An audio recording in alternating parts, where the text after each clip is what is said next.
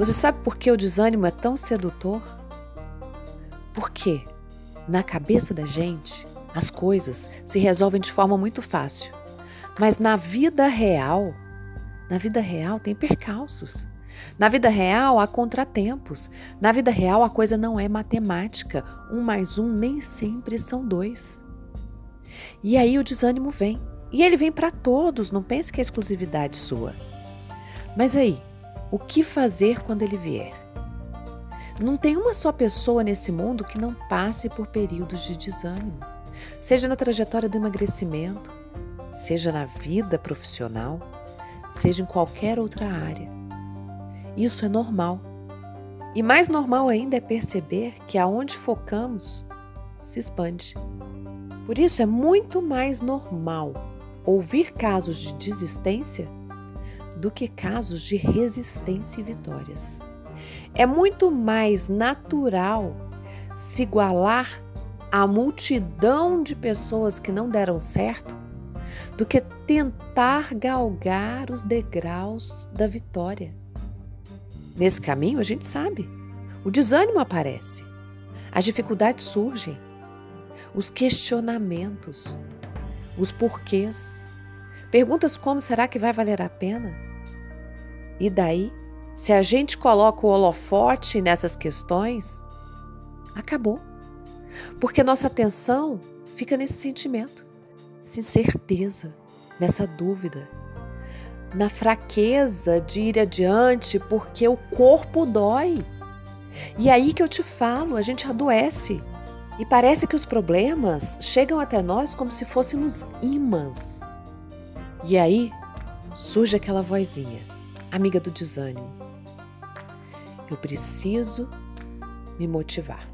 Eu preciso de algo que me motive. Eu preciso mudar a minha vida. Eu preciso sair desse marasmo. Ei, ei, ei, ei. Para um pouco. A vida não é um mar de rosas.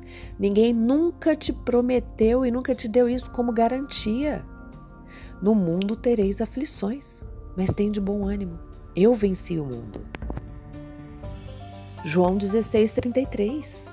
Acredite, é mais normal do que você imagina o desânimo, a desesperança, a incerteza, a vontade de largar tudo e desistir. E quanto mais a gente desiste, mais caminhos neurais para a desistência se formam em nosso cérebro. Daí, o desânimo, quando surge, a gente já entende como sinal do organismo para parar. E esse caminho neural da desistência torna-se um ciclo vicioso. E eu ensino para o meu organismo que sempre que ele estiver enfrentando desafios, ele precisa só desanimar, porque aí eu paro. Eu paro e reforço a ilusão de que é preciso esperar a hora certa. Só que isso não é real.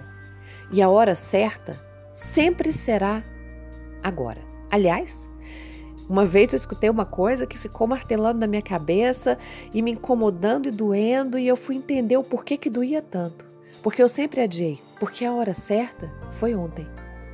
Foi um ano atrás, foi dez anos atrás. Mas se ela não acontecer hoje, eu vou sempre carregar esse sentimento pesado de que a hora passou, de que o momento já não é mais propício. Então, analise os custos altos desse desânimo. O que, que acontece quando você desanima? O que, que acontece na sua vida quando você para? Por incrível que pareça, a gente ignora, ignora o preço alto que paga. Desistir é sim uma opção, é uma decisão. Mas acredite, se você não desistir de desistir, você nunca vai conhecer de fato o lugar da vitória. Entenda, você vai cansar, mas descanse e continue. Quem cansa e não volta mais não é cansaço, é abandono. E existe uma mistura de sentimentos nesse desânimo que embaraçam o cansaço e a frustração. Porque muito provavelmente, quando a gente desiste, A gente não estava cansada. A gente estava frustrada. E aí vem o problema.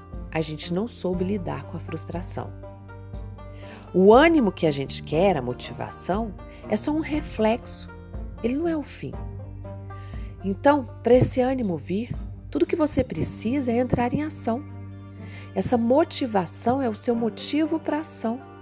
E é esse motivo para ação que trará esse reflexo de atitude assertiva à sua vida. Foque no seguinte fato: o desânimo vai surgir, mas a sua vitória está a um passo além dele. E observe, porque é um dia de cada vez, por todos os dias, enquanto você estiver fôlego de vida aí. Com muito amor, da sua coach, Roberta Frois.